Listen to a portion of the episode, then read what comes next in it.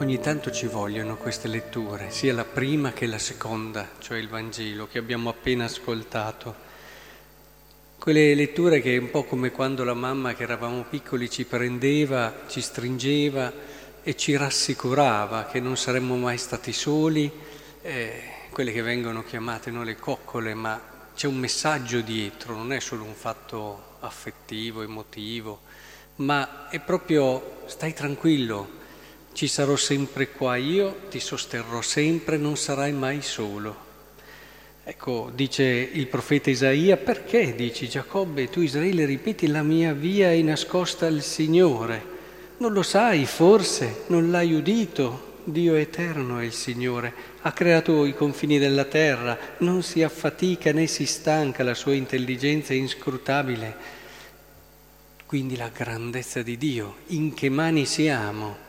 E poi anche i giovani faticano e si stancano, gli adulti inciampano e cadono, ma quanti sperano nel Signore riacquistano forza, mettono ali come aquile, corrono senza affannarsi, camminano senza stancarsi, perché è Lui che dà forza allo stanco e moltiplica il vigore dello spossato. Beh, insomma, credo davvero che queste parole ci possano dire tu sei nelle mani migliori che potevi trovare. Sei sostenuto, sei amato, sei guidato da Lui. Ecco allora che tornano le parole del Vangelo di Gesù di oggi, venite a me voi tutti che siete stanchi e oppressi, io vi darò ristoro. Prendete il mio gioco sopra di voi e imparate da me, che sono mite e umile di cuore. È proprio la parola che ristora quella di questa sera. A volte lo dimentichiamo che il cristianesimo è proprio questo. Dio che viene, prende per mano l'uomo, lo prende tra le sue braccia, lo stringe a sé, gli fa sentire che non è solo, che il suo destino non è quello di una morte oscura, una morte che è chissà verso dove, ma il suo destino è quello di scoprire sempre di più che è al mondo perché è stato amato ed è accompagnato in ogni suo passo da questo amore.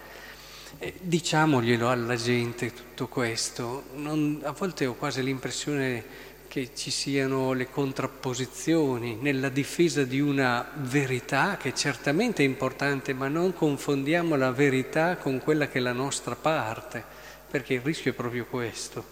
Cioè eh, il camminare verso la verità è il camminare verso questa vicinanza di Dio all'uomo, ad ogni uomo in questo suo farsi compagno di viaggio e in questo suo aiutarlo a vivere le fatiche della vita e sostenerci reciprocamente proprio perché per primi tutti siamo sostenuti da Dio.